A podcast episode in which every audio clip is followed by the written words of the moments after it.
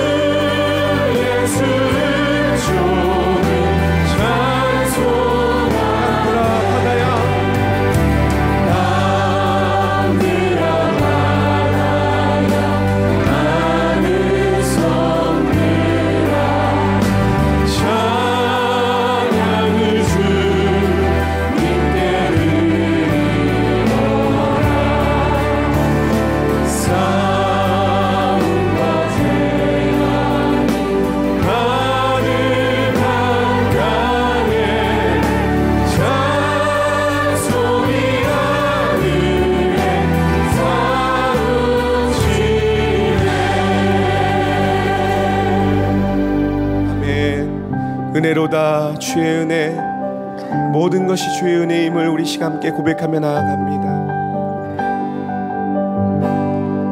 시작됐네 우리 주님의 능력이 나의 삶을 다스리고 새롭게 하네 자유하네 죄와 사망으로부터 나의 삶은 변화보다 충만하네 시작됐네 우리 주님의 능력이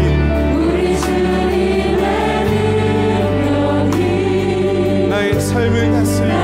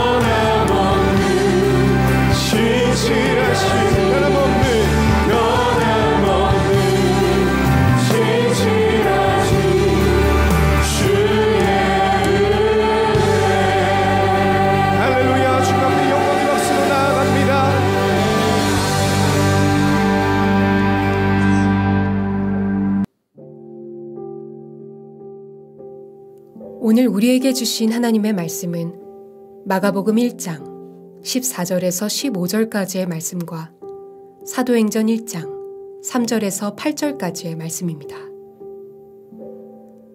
요한이 잡힌 후 예수께서 갈릴리에 오셔서 하나님의 복음을 전파하여 이르시되 때가 찼고 하나님의 나라가 가까이 왔으니 회개하고 복음을 믿으라 하시더라. 그가 고난받으신 후에 또한 그들에게 확실한 많은 증거로 친히 살아계심을 나타내사 40일 동안 그들에게 보이시며 하나님 나라의 일을 말씀하시니라. 사도와 함께 모이사 그들에게 분부하여 이르시되 예루살렘을 떠나지 말고 내게서 들은 바 아버지께서 약속하신 것을 기다리라. 요한은 물로 침례를 베풀었으나 너희는 몇 날이 못되어 성령으로 침례를 받으리라 하셨느니라. 그들이 모였을 때에 예수께 여쭈어 이르되 주께서 이스라엘 나라를 회복하심이 이때니이까 하니 이르시되 때와 시기는 아버지께서 자기의 권한에 두셨으니 너희가 알 바 아니요 오직 성령이 너희에게 임하시면 너희가 권능을 받고 예루살렘과 온 유대와 사마리아와 땅끝까지 이르러 내 증인이 되리라 하시니라. 아멘.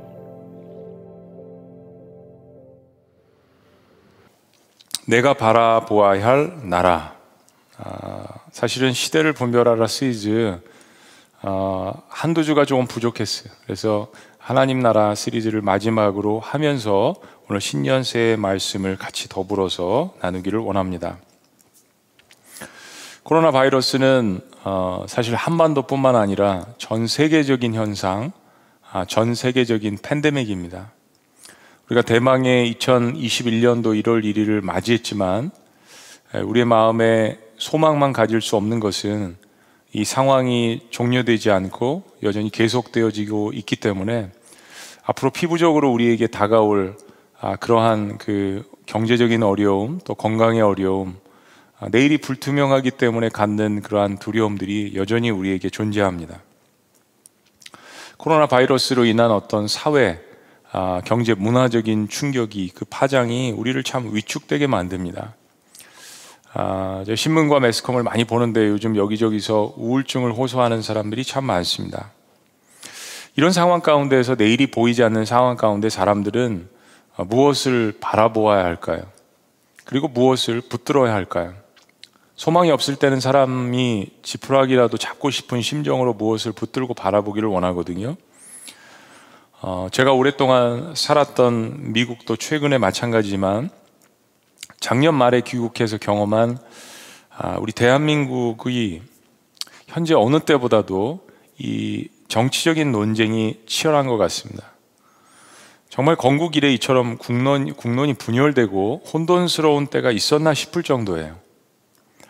그런데 기독교인들 안에서조차 이념이 신앙 위에 있는 듯한 이야기를 들으면 목회자로서 정말 가슴이 아픕니다. 사회주의라는 것은 공산주의가 발전된 시스템입니다. 일부 유럽에서 도입한 나라들이 있습니다. 근데 엄밀히 말하자면 공산주의는 신의 존재를 부인하는 물질을 근본으로 하는 유물사관을 갖고 있습니다. 공산주의를 거쳤던 모든 나라들은 독재 정부가 들어섰습니다. 교회가 탄압과 핍박을 받았습니다. 창조의 세계가 하나님으로부터 시작됐다는 이 창조관과 이 세계는 물질관 그리고 계급투쟁, 프롤레타 피해 혁명을 통하여서 완성이 되어진다라는 공산주의 사상은 물과 기름처럼 섞일 수가 없는 서로가 앙숙인 관계입니다. 중국이 공산주의에서 진보한 반사회주의 그리고 반자본주의 경제 시스템을 도입했습니다. 그러나 기독교인들을 핍박할 수밖에 없는 이유는 사실상 기독교인들이 신봉하는 사상이 이 공산주의와 맞지 않는다라는 것, 이것을 너무나도 잘 알고 있기 때문입니다. 남미의 베네수엘라 같은 나라도 차베스 정권이 들어서서 장기 집권 14년 그리고 지금까지 20년 가까이 사회주의 경제 시스템을 도입해서 하고 있습니다. 여러분, 베네수엘라는 사실상 사우디아라비아가 석유 매장량 1위가 아니라 베네수엘라입니다. 그 정도로 이 천연 자연가 풍부한 그런 나라입니다.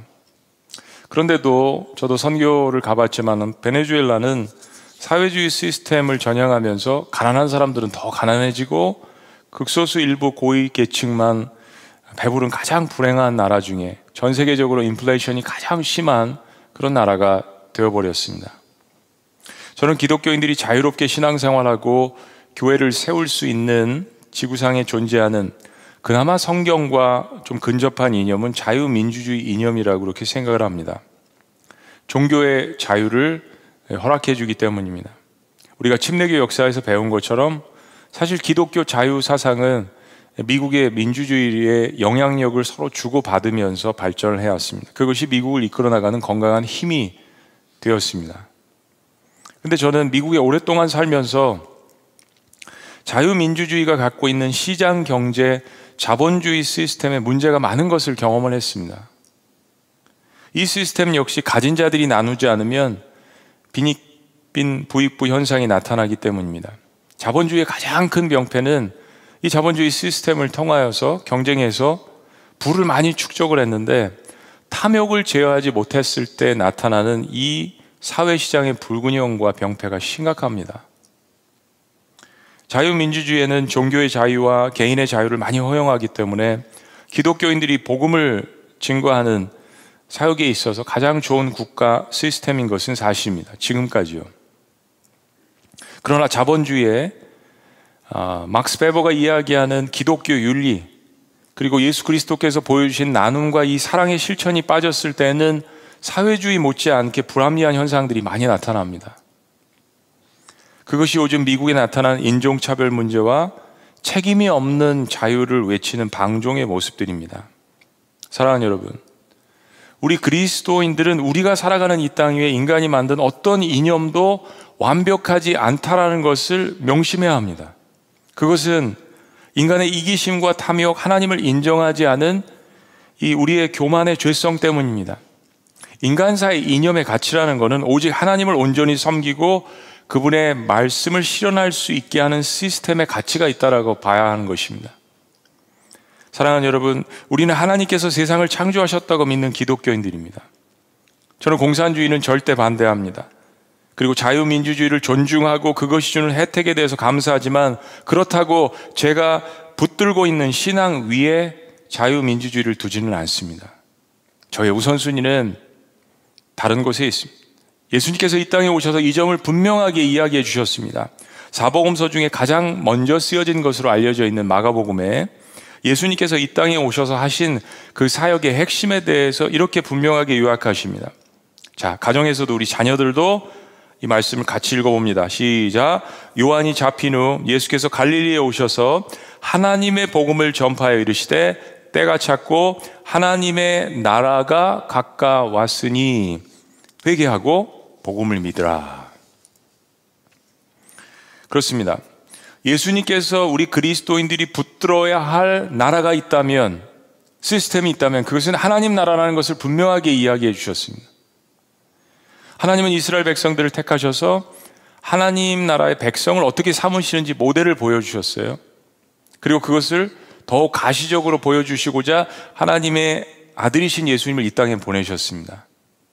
그리고 예수님께서 이 땅에 오셔서 사역을 하시면서 그냥 움직이는 하나님 나라시죠. 이렇게 말씀하시고 이제 때가 찼고 하나님 나라가 가까워왔음을 말씀하시는 거예요. 하나님 나라의 주인이 이 땅에 오셨으니까요. 예수님께서 공생의 3년 기간 동안 하나님 나라에 대한 강의를 즐겨 하셨습니다. 특별히 마태복음 13장에 보면 7가지 천국 비유가 나오지만은 집중적으로 거기서 말씀을 하셨지만은 사실 생각을 해보면 예수님께서 이 땅에 오셔가지고 보여주신 표적들, 기적들, 그리고 모든 예수님의 말씀의 강론들은 사실은 하나님 나라를 가르쳐 주시는 것입니다. 이렇게 사역 기간 동안 하나님 나라에 대해서 가르쳐 주신 예수님께서 하나님이 정하신 때가 되어서 십자가에 돌아가셨습니다. 그리고 3일째 다시 부활하셨습니다. 그런데 예수님께서 바로 하나님 나라로 이제 가셔도 되잖아요. 그런데 예수님께서 이 땅에 남아 계시는 겁니다. 40일을 남아 계시면서 예수님의 그 사랑하는 제자들과 함께 말씀을 나누셨어요. 우린 너무 궁금합니다. 그냥 가셔도 되는 분이 아직 남으셔서 40일 동안 제자들과 말씀을 나누신 거예요. 오늘 본문 말씀 사도행전 1장 3절은 이렇게 이야기합니다. 우리 다 같이요. 시작. 그가 고난받으신 후에 또한 그들에게 확실한 많은 증거로 친히 살아계심을 나타내사 40일 동안 그들에게 보이시며 다 같이 시작. 하나님 나라의 일을 말씀하시니라. 가장 먼저 쓰여진 마가복음에서 예수님께서 이 땅에 오신 목적, 하나님 나라, 하나님의 복음을 위해서, 그리고 사역을 다 마치시고 십자가에서 부활하신 이후에 40일 동안도 제자들과 말씀을 나누신 것은 어떤 다른 것이 아닌 Nothing but the kingdom of God, 하나님의 나라를 이야기하셨습니다. 그만큼 예수님께서 이 땅에 오셔서 우리가 붙들어야 할 나라가 무엇인지, 우리가 붙들어야 할 새로운 소망이 무엇인지를 말씀해 주셨습니다. 바로 우리가 경험하고 있고 그리고 앞으로 다가올 완벽하고 거대한 나라, 하나님의 나라를 강조하셨습니다. 오늘 전염병으로 인한 혼돈의 시대에 사람들은 참 무엇을 바라보고 살아야 할지, 무엇을 붙들고 살아야 할지 막막합니다. 내일 자체가 불투명합니다.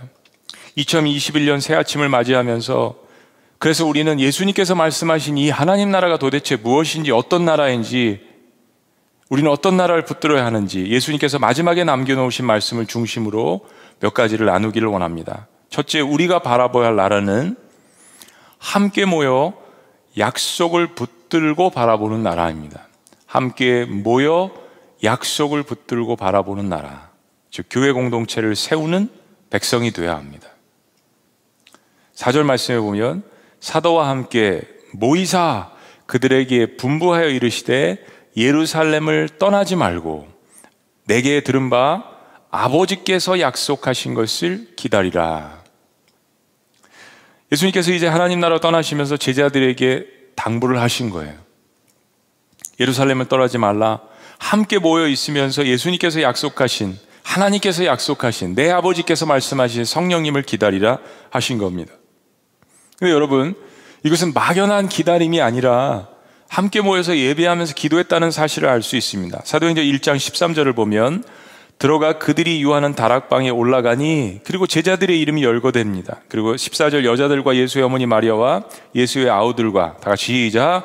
더불어 마음을 같이하여 오로지 기도에 힘쓰니라. 여러분, 예수님께서 우리에게 기다리라고 이야기하실 때는 막연한 기다림이 아닙니다. 기다리라고 하실 때는 무엇인가 반드시 우리에게 붙들 수 있는 것을 주십니다. 약속이죠. 그들은 함께 모였습니다. 모여서 승천하신 그 예수님을 경배하고 하나님 아버지 앞에 감사했을 것입니다. 그리고 그들은 약속의 말씀을 붙들고 함께 전심으로 한마음이 되어서 기도했습니다. 그리고 비로소 오순절에 성령님께서 임하신 것이죠. 그리고 성령께서 그들의 마음 가운데, 삶 가운데, 영 가운데 깊숙이 임하시니까 비로소 그들의 영적인 눈이 뜨여졌습니다. 그리고 예수님께서 이야기하신 모든 말씀들이 이해가 가기 시작했습니다. 그래서 그들은 더욱더 마음 가운데 담대함과 확신을 가지고, 아, 예수님이야말로 그리스도시구나, 예수님이야말로 우리의 삶의 구세주시구나, 진정한 왕이시구나 라는 것을 마음 가운데 확신할 뿐더러 그 확신을 세상에 있는 사람들에게 외치기 시작했습니다. 그러므로 말미암아 그들을 통하여서 교회가 세워지기 시작했습니다. 교회는 에클레시아, 무엇으로부터 불러내다라는 이야기입니다. 즉 하나님께서 죄의 어둠의 권세에 있었던 사람들을 밖으로 끄집어내셔서 하나님의 공동체를 만들어가기 시작하신 것입니다. 마치 이집트에 있었던 이스라엘 백성들을 끄집어내셔서 에클레시아, 너는 나의 백성이라고 외쳐주셨던 것처럼요. 에베소서를 보면 사도 바울이 영원부터 하나님께서 비밀 가운데 감추시며 경륜, 매니지먼트, 이 하나님의 계획하셨던 놀라운 일들이, 하나님의 거대한 마음, 하나님의 거대한 계획, 이런 모든 경영들이 바로 교회를 통하여서 나타날 것이라고 이야기합니다. 하나님은 이 땅에 하나님 나라를 보여주시기 위해서 아들이신 예수님을 보내셨습니다. 예수님께서는 십자가에 돌아가시지 않은 베드로에게 주님의 교회를 세우시겠다라고 이야기했어요. 교회는 주님의 교회입니다. I will build my church. 나의 교회를 세우시겠다라고 이야기하셨어요. 그리고 정말 그 말씀대로 예수님께서 십자가에 죽으시면서 물과 피를 다 쏟으시면서 희생하시면서 교회를 세우셨어요. 그래서 우리는 교회를 이야기할 때 주님의 피값으로 사신받은 교회라고 이야기하는 것입니다. 그런데 여러분, 사도행전에 보면 바울이 밀레도에서 에베소에 있는 리더들과 헤어질 때 이런 이야기를 합니다. 하나님이 자기 피로 사신 교회를 너희들을 통하여서 여러분을 통하여서 보살피게 하셨습니다라고 고백을 합니다.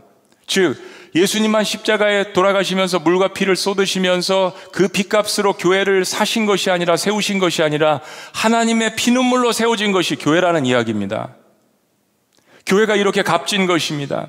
교회 본질을 안다면 교회에 대해서 함부로 이야기할 수 없는 것입니다. 그래서 교회가 하나님 나라의 모형이고 하나님의 비밀 병기이고 하나님의 나라를 이루어가기 위한 하나님의 전초기지인 것입니다.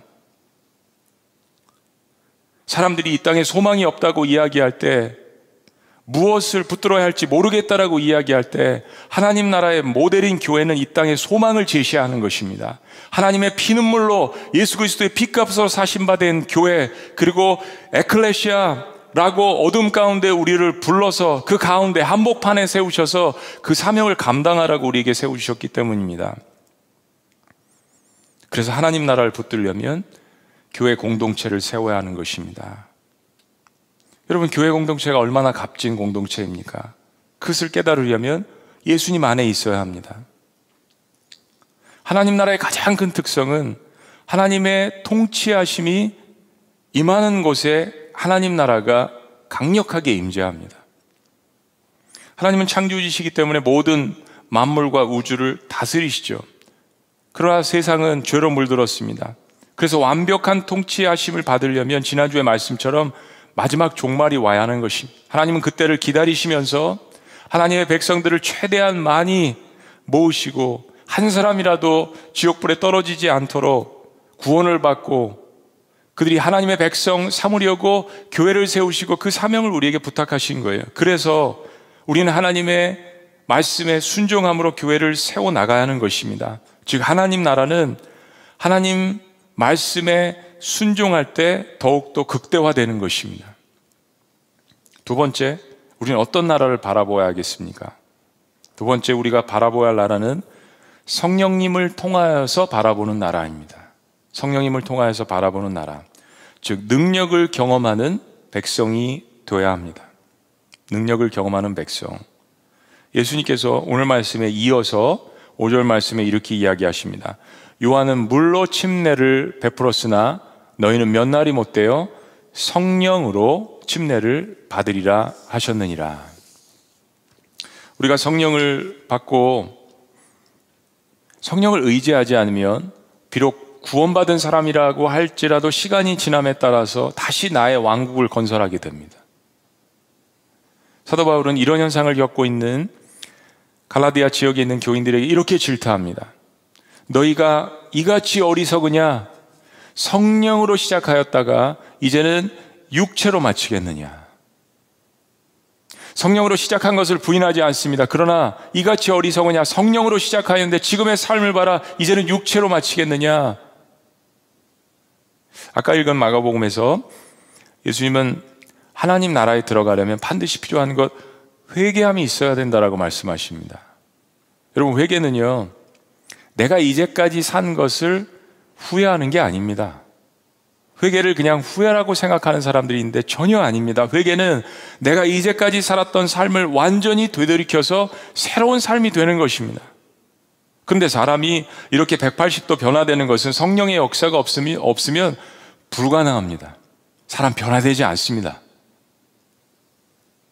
예수님께서 니고데모와의 대화에서 이렇게 말씀하십니다. 우리 다 같이 읽어보시죠. 시작. 예수께서 대답하시되 진실로 진실로 내게 이르노니 사람이 물과 성령으로 나지 아니하면 하나님 나라에 들어갈 수 있다 없다?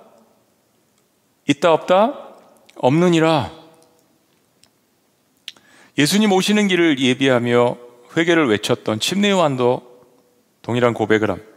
나는 너희로 회개케 하기 위해서 물로 침례를 베풀었거니와 내 뒤에 오시는 이는 나보다 능력이 많으시니 나는 그의 신을 들기도 감당하지 못하겠노라. 자, 다 같이요. 시작. 그는 성령과 불로 너희에게 침례를 베풀 것이요. 그렇습니다. 성령의 역사가 없으면 사실은 진정한 회개가 일어나지 않습니다. 단순히 후회하는 것, 단순히 잘못됐다라고 이야기하는 것, 진정한 회개가 아닙니다. 성령의 역사가 없이는 사람은 진정으로 예수님을 만날 수가 없습니다. 진정한 삶의 성화의 과정을 경험할 수가 없습니다. 예수님과 3년을 동행하며 모든 신기한 말씀을, 기적을 경험했던 특별히 예수님의 12 제자들, 그런 그들이지만 오순절 마가의 다락방의 성령의 역사를 통해서만 그들의 영적인 눈이 비로소 뜨여졌습니다. 여러분, 예수님의 능력이 부족하셔서 그랬던 것이 아닙니다. 하나님 아버지께서 계획하셨던 구원의 역사, 하나님 나라의 계획이 그렇습니다. 삼위일체 하나님께서 달라스 윌라드가 이야기한 것처럼 컨스퍼러시, 이 하나님 나라의 계략을 만드셨습니다. 하나님 아버지 구원을 계획하시고 예수 그리스도께서 이 땅에 오셔서 구원 계획을 실천하시고 순종하시고 성령께서 그 모든 것들을 우리의 마음 가운데 심어놓으시고 눈뜨게 하시고 이해하게 하신 하나님의 놀라운 구원의 역사. 교회는 성령님을 통하여서, 예수 그리스도를 통하여서 회개하며 거듭난 사람들이 모인 공동체입니다. 이 사람들이 많을수록 교회는 건강한 것입니다. 그래서 교회는 계시록의 말씀처럼 성령께서 교회에게 하시는 말씀에 순종해야 합니다. 성령님의 음성의 날마다 민감해야 합니다. 성령님을 통하여서 기도하며 사람들을 세워야 합니다. 성령님을 통하여서 그의 음성을 듣고 방향을 찾고 사역을 감당해야 합니다. 하나님의 영이신 성령님이 없는 교회는 그냥 사람 많이 모이는 기업에 불과할 수 있습니다. 성령이 없는 교회 목회자들은 그냥 샐러리 받고 출근하는 사람들에 불과할 수 있습니다. 성령님의 존재가 없는 교회는 그냥 사람들 많이 모여서 친교하는 마켓과 같습니다. 그러나 성령님을 통하여서 바라보는 나라는 회심하는 영혼들의 회개의 역사가 가득합니다. 날마다 구원받는 역사가 가득하다라고 사도행전은 이야기하지 않습니까? 베드로가 첫 설교를 하자 사람들은 자복했습니다. What shall we do? 우리가 어찌할까요? 우리가 알았던 그 나사렛 예수 그리스도를 십자가에 못 박았습니다. 그분은 하나님의 아들이었는데 우리가 어떻게 할까요? 베드로가 이렇게 외쳤습니다. 너희가 회개하여 각각 예수 그리스도의 이름으로 침례를 받고 죄 사함을 받으라. 그리하면 성령을 선물로 받으리니, 성령의 역사가 있기 때문에 그들이 회개를 한 거죠. 성령의 임재하심이 있었기 때문에 그들은 예수 그리스도를 밝히 깨달았던 것입니다. 그러나 그러한 구원의 성령의 역사만 있는 것이 아닙니다. 성령께서는 우리들에게 구원 이후에 성령의 충만함을 주시고 성령의 은사를 주시고 예수님 닮을 수 있는 성령의 열매들을 부어주시지 않습니까? 그 성령을 선물로 받으라는 이야기입니다. 그리고 그렇게 성령을 선물로 받은 사람들에게 하나님의 나라는 이렇게 임재합니다. 로마서 말씀은 이야기합니다. 하나님의 나라는 먹는 것과 마시는 것이 아니요 오직 성령 안에 있는 의와 평강과 희락이라. 이 땅에서 소망이 없는 사람들이 바라보아야 할 것, 이 땅에서 절망 가운데 있는 사람들이 붙들어야 될 것, 인생의 삶의 가치를 정말로 온전히 느낄 수 있는 것, 이 하나님의 나라 오직 성령 안에 있는 의와 평강과 희락이라고 이야기합니다. 아까 말씀드린 것처럼 하나님의 통치하심에 순종하는 사람들에게는 하나님의 공의가 이루어집니다. 그 하나님의 공의를 통하여서 내 안에 어떠한 삶의 어려움도 이겨나갈 수 있는 평강이 생기게 됩니다. 그냥 단순한 happiness, happen to be, 그냥 상황에만 만족하는, 상황에 반응하는 행복이 아니라 카라 신약성경에서 250번 반복해서 이야기하는 하나님이 주시는 joy, 기쁨을 이야기하는 것입니다. 이것이 성령 안에서, 하나님 나라에서 누구나 누릴 수 있다라고 이야기하는 것입니다. 올해 여러분이 우리의 상황은 나아지지 않더라도 이런 하나님 나라를 성령 안에서 붙드셔서 하나님이 주시는 놀라운 이러한 평강의 역사와 기쁨의 역사와 하나님의 공의가 여러분 삶 가운데 실천되어 지시기를 주의 이름으로 축복합니다. 마지막 세 번째, 우리가 바라보아야 할 나라는요, 예수 그리스도를 증거하며 바라보는 나라입니다. 예수 그리스도를 증거하며 바라보는 나라, 즉 사명을 감당하는 백성이 되어야 합니다. 예수님께서 마가복음에서 하나님 나라의 핵심이 복음이라고 이야기합니다. 복음, the good news 혹은 gospel news. 그런데 이 말씀을 하신 예수님께서 당신 스스로가 복음이셨습니다. 왜냐하면 하나님 나라는 하나님이 계획하신 게 하나님의 아들이신 예수 그리스도를 통하여서 이루어지는 나라입니다. 예수 그리스도를 거치지 않고서는 하나님 나라에 들어갈 수 없어요. 예수님께서 승천하시기 전에 마지막 말씀으로 주신 유언장과도 같은 말씀이 바로 마태복음 28장 말씀입니다. 그 내용은 여러분들이 잘 알고 있는 내용이에요. 하나님 나라를 경험한 예수님의 제자들이 all kinds of different people, all nations, 모든 종류의 다양한 부류의 사람들에게 다가가서 예수 그리스도를 증거하고 그리고 침례를 주고 가르치고 제자로 삼으라고 말씀해 주셨습니다. 오늘 본문 사도행전 1장 8절에서도 예수님은 같은 이야기를 하십니다. 오직 성령이 너희에게 임하시면. 맞습니다. 여러분, 성령은 드나미스, 능력입니다. 근데 이 능력을 이제는 더 이상 나를 위해서 사용하는 것이 아니라 나는 충분한 은혜를 받았기 때문에, 구원의 은혜를 받았기 때문에, 영생의 은혜를 받았기 때문에 이제는 이것을 예수 그리스도를 증거하는 데 쓰는 거예요. 오직 성령이 너에게 임하시면 너희가 드나미스, 성령의 권능을 받고 예루살렘과 유대와 사마리아 땅끝까지 이르러서 뭐가 되라고요? 나의 증인이 되라고 이야기하십니다. I will build my church. 그리고 you will be my witness. 동시에 나의 증인이 되라고 이야기하십니다. 그렇습니다. 하나님 나라를 바라보는 백성은 삶의 모든 초점을 하나님의 복음의 핵심인 예수 그리스도의 십자가와 부활을 증거하는 데 애씁니다. 자신의 헌신으로 하나님 나라가 확장되는 기쁨을 맛보기 때문입니다. 나같이 부족한 자를 하나님께서 하나님 나라 일꾼으로 써주시고 이 거대한 나라, 이 세상에 있는 모든 나라들을 움직이고 패할 수도 있는 이 하나님의 나라의 일꾼으로 삼아주셔서 하나님 나라가 확장되는 것을 느끼기 때문입니다. 이 세상에서 전혀 맛볼 수 없었던 기쁨을 느끼는 것입니다. 이 세상에서 인정받아보지 못했던 그러한 놀라운 황홀감을 하나님 안에서 맛보게 되는 것입니다. 코로나 상황에서 우리는 그동안 누렸던 많은 자유가 속박받는 것을 경험을 했습니다. 올해도 경험을 할 것입니다. 이것은 참 우리가 불편합니다. 우리는 여기에 대해서 화를 많이 내기도 하고 우울해하기도 합니다. 그러나 여러분, 전염병 상황에서는 모두가 예외 없이 우리가 과거에 누렸던 자유가 속박될 수밖에 없습니다. 여러분, 중요한 질문이 있습니다.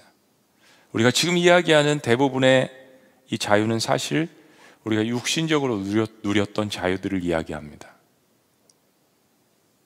저는 목회자로서 정말 누구보다도 코로나가 빨리 종식되기를 간절히 기도합니다. 성도 없이, 성도님들의 반응 없이 설교하는 것이 얼마나 고통스러운 일인지를 경험합니다. 그리고 저 자신을 바라보는 시간들을 많이 가질 수밖에 없습니다. 다 핸드폰 안에, 교회 사이즈와 상관없이 이 핸드폰 안에 하나님께서 다 들어가게 하셨습니다. 오직 복음으로 승부해야 하며, 오직 진정한 예배로 승부해야 하며, 예수님 닮아가는 성품으로 승부해야 하며, 이 사이즈 안에 다 우리 모두를 들어가게 하셔서 겸손하게 하십니다. 그래서 대면 예배가 빨리 회복되기를 누구보다도 사실 원합니다. 그러나 여러분, 또 한편으로는 코로나가 종식되기 전에 정말 우리 모두가 그동안 주님께서 주신 은혜를 사용하고 본질을 회복해야 합니다. 그러지 않으면 우리가 그동안에 우리의 방종 가운데 교만하고 죄를 지었던 것을 회개하지 않으면 코로나가 종식되면서 범죄율은 말할 수 없을 정도로 높이 올라갈 것입니다. 우리의 본질이 그렇기 때문입니다. 육신적으로 자유가 제한받았던 모든 것들을 누리기를 원할 것입니다. 그렇게 영적으로 이 가운데 무장하지 않으면 코로나가 끝나고 일상으로 다시 돌아가고 사람들은 일순간 행복할 것 같지만 시간이 지나면 범죄율은 올라가고 엄청나게 억눌렸던 죄의 본성들이 밖으로 나오게 될 것입니다.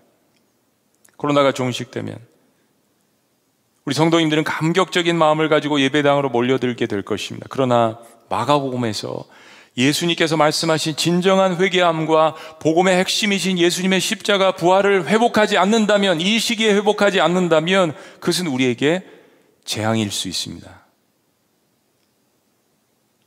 하나님 나라를 3년 동안 이야기하시고 40일 동안 이야기하시고 약속하신 성령님의 폭발적인 역사를 이야기하신 예수님에게 제자들이 오늘 본문에 이런 맥빠진 이야기를 합니다. 6절 말씀, 우리의 고백이라고 생각하고요. 함께 봉독합니다. 시작. 그들이 모였을 때 예수께 여짜오 이르되 주께서 이스라엘 나라를 회복하심이 이때이니까. 여러분, 예수님께서 자신의 모든 생애를 바치셔서 희생하시면서 하나님 나라를 가르치셨어요. 그리고 십자가에 돌아가시면서 보여주셨어요.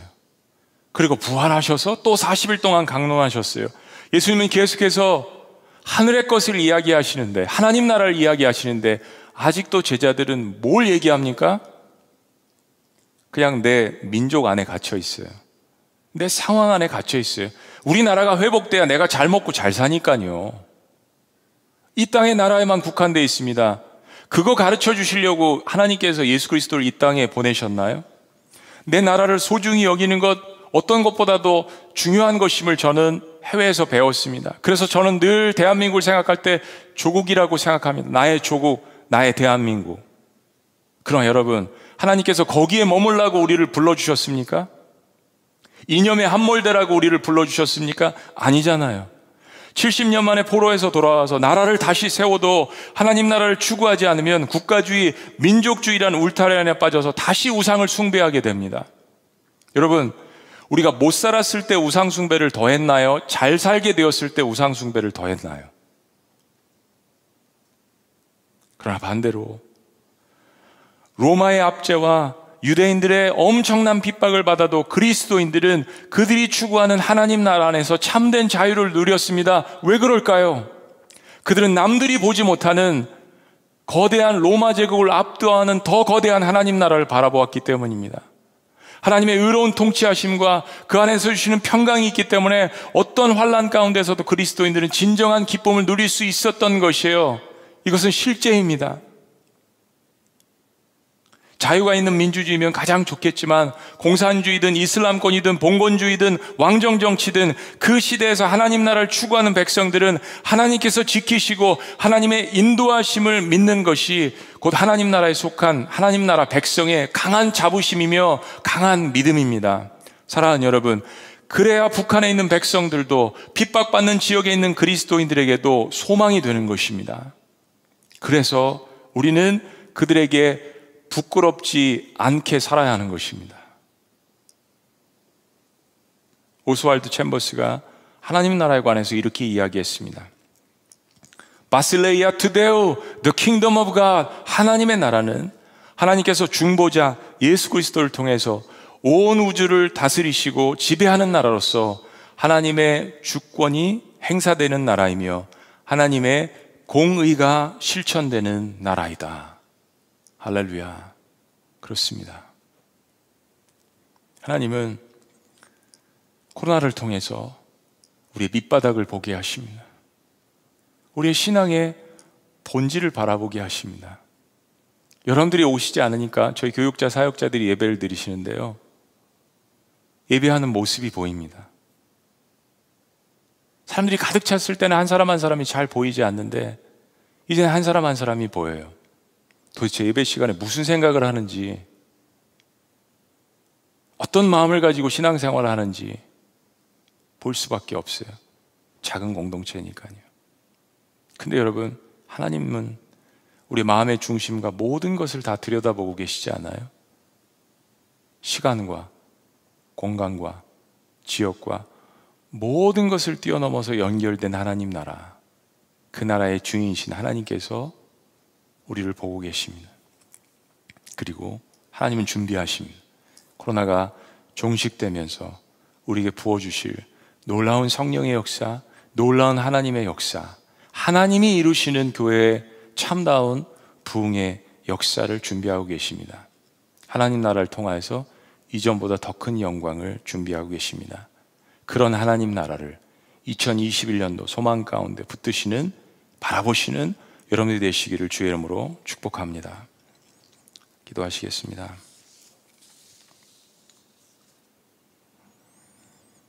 우리 가족들, 우리 자녀들도 함께 손 붙들고 함께 기도했으면 좋겠습니다. 자녀들 머리에 손을 얹으시고 아내와 남편이 함께 붙들고요. 그리고 혼자서 영상으로 예배를 드시는 분들, 예수님의 손을 붙드세요. 이런 문제는 우리가 하나님이 통치하신 그 나라를 바라보고 있는가, 그리고 그 나라의 다스림을 받고 순종할 준비가 되어 있는가 하는 것입니다. 하나님의 나라는 준비되어 있습니다. 우리 자녀들에게 무엇을 물려줘야 할까요? 예수님이 제시하신 하나님 나라가 아니겠습니까? 그리고 그 하나님 나라를 바라볼 수 있는 교회 공동체, 함께 모여서 약속을 붙들고 예배하며 기도하며 바라보는 교회 공동체를 사모하고, 그리고 그것을 물려주는 우리가 되어야 하지 않겠습니까? 얘들아, 교회는 이런 곳이야. 하나님의 다스림이 있는 곳이야. 하나님의 다스림에 순종하는 백성들이 모여서 예배하는 곳이야. 예수 그리스도의 하나님 아버지의 핏값으로 사신 공동체야. 교회를 함부로 대하지 않는 것. 왜냐하면 교회는 예수님의 살과 피니까요. 예수님의 살과 피니까요. 성령님을 통하여서 바라보는 하나님 나라의 능력을 자녀들에게 물려줘야 합니다. 하나님 나라의 능력을 경험하는 백성들이, 자녀들이 될 수 있도록 하면 이 세상에서 두려움이 없습니다. 그리고 마지막으로 예수 그리스도를 증거하며 바라보는 나라, 자녀들이 그들이 공부하는 것과 그들의 실력과 그들이 경험한 모든 것을 가지고 복음의 사명을 감당하는 하나님 나라의 백성이 될 수 있도록 세워주는 것, 교회의 사명, 우리 1세대들의 사명입니다. 우리는 얼마나 아름다운 교회를 만들어가며 아름다운 영적인 유산을 자녀들에게 물려줄 것입니까? The Kingdom of God, Basileia Tudeo. 이 하나님의 나라가 아직 오지 않았지만 이미 우리 마음 가운데, 우리의 삶 가운데 주신 놀라운 성령의 능력을 통하여서 바라볼 수 있음을 감사하시기를 바랍니다. 살아계신 하나님, 오늘 2021년도 대망의 새해가 밝았습니다. 우리가 바라보아야 하고 붙들어야 할 하나님 나라를 우리에게 말씀해 주셔서 감사합니다. 함께 손을 붙들고 기도하는 우리 모든 지체와 가족들이 성령 안에서 연결되어지게 하여 주시옵소서. 그리고 이 하나님 나라를 바라보며 나의 교회라고 말씀하신 그 하나님의 교회, 예수 그리스도의 교회를 세울 수 있도록 역사하여 주시옵소서. 성령의 능력으로 감당할 수 있도록 인도하여 주시옵소서. 예수 그리스도의 사명을 감당하게 하여 주시옵소서. 놀라우신 이름, 주님의 핏값으로 사신바된 예수 그리스도의 이름으로 감사하며 기도합나이다. 아멘.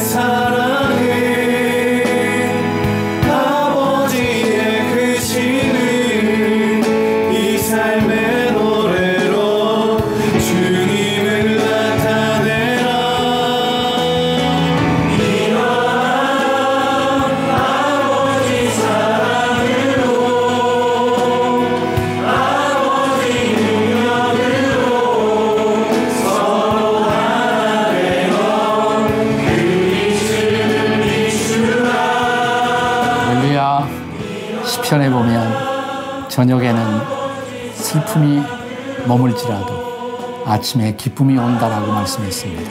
지난 한 해 참 힘드셨죠? 힘들었던 그만큼 새해는 기쁨과 은혜를 누리는 그런 한 해가 우리 지구촌 모두에게 기다리게 되실 것으로 믿습니다. 여러분, 작년 한 해 너무 고생 많으셨습니다. 그래도 하나님의 은혜 때문에 저희들이 이 자리까지 왔는데 올 한 해 하나님 함께 하시는 형통하신 은혜가 충만하시기를 주의 이름으로 축복합니다. 네, 새해 복 많이 받으십시오. 네, 해피 뉴 이어. 해피 뉴 이어.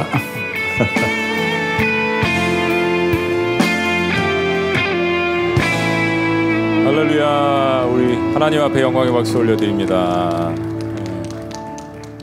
너무 가슴 뭉클한 우리 교육자분들의 또 찬양과 인사하셨는데, 우리 지구촌 교회 교육자분들은 좀 올 한 해는 밥을 좀 많이 드셔야 될 것 같아요. 건강하시고, 또 우리가 다 인사는 못 드리지만 여기 앞에 나와 계신 분들, 우리 여러분 앞에 새해 인사드립니다. 새해 복 많이 받으세요. 우리 인사하겠습니다. 차렷 인사. 새해 복 많이 받으세요. 우리 가정에서 다시 한번 옆에 있는 사람들에게 다 같이 일어나셔서 해피 뉴 이어, 새해 복 많이 받으세요. 새해 복 많이 받으세요. 감사합니다. 우리 시간 주신 말씀 생각하시면서 하나님 나라를 바라보면서 예수 하나님의 공의 우리 기도하는 마음으로 우리 함께 고백하며 교회 공동체로서 찬양합니다. 예수, 예수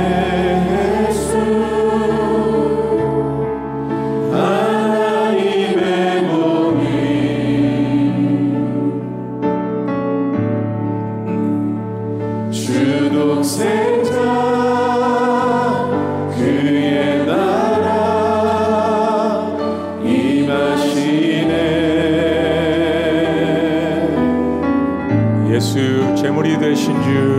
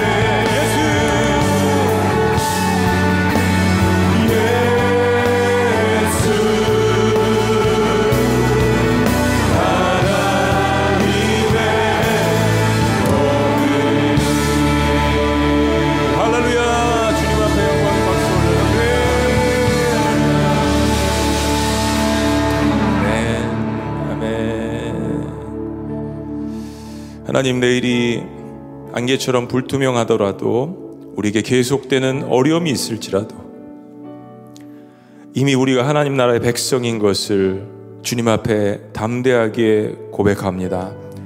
살아계신 하나님, 하나님이 주시는 놀라운 축복들을 경험하는 한 해가 될 수 있도록 주님 인도하여 주시옵소서. 아멘. 주의 백성들을 결코 굶주리지 않게 하시고 하나님 나라의 백성들을 의와 평강과 희락으로 먹이시고 성령을 통하여서 능력을 주시며 예수 그리스도의 복음을 증거케 하며 교회를 세우는 사명을 주셨으니 이것 가운데 우리의 심장이 뛰게 하시고 이것 가운데 우리의 삶이 뛰게 하시고 하나님 나라를 바라보는 다가올 그 나라를 바라보며 오늘 하루를 소망 있게 살아가는 주의 백성들이 될 수 있도록 역사하여 주시옵소서. 힘든 가족들과 영혼이 있다면 교회가 돌보게 하여 주시옵소서. 교회가 세상의 소망이 되게 하여 주시옵소서. 이 모든 하나님의 나라를 계획하시고 우리에게 선포하시고 이끌어 나가시는 삼위일체 하나님, 성부와 성자와 성령의 이름으로 축복하며 기도합나이다. 아멘. 아멘.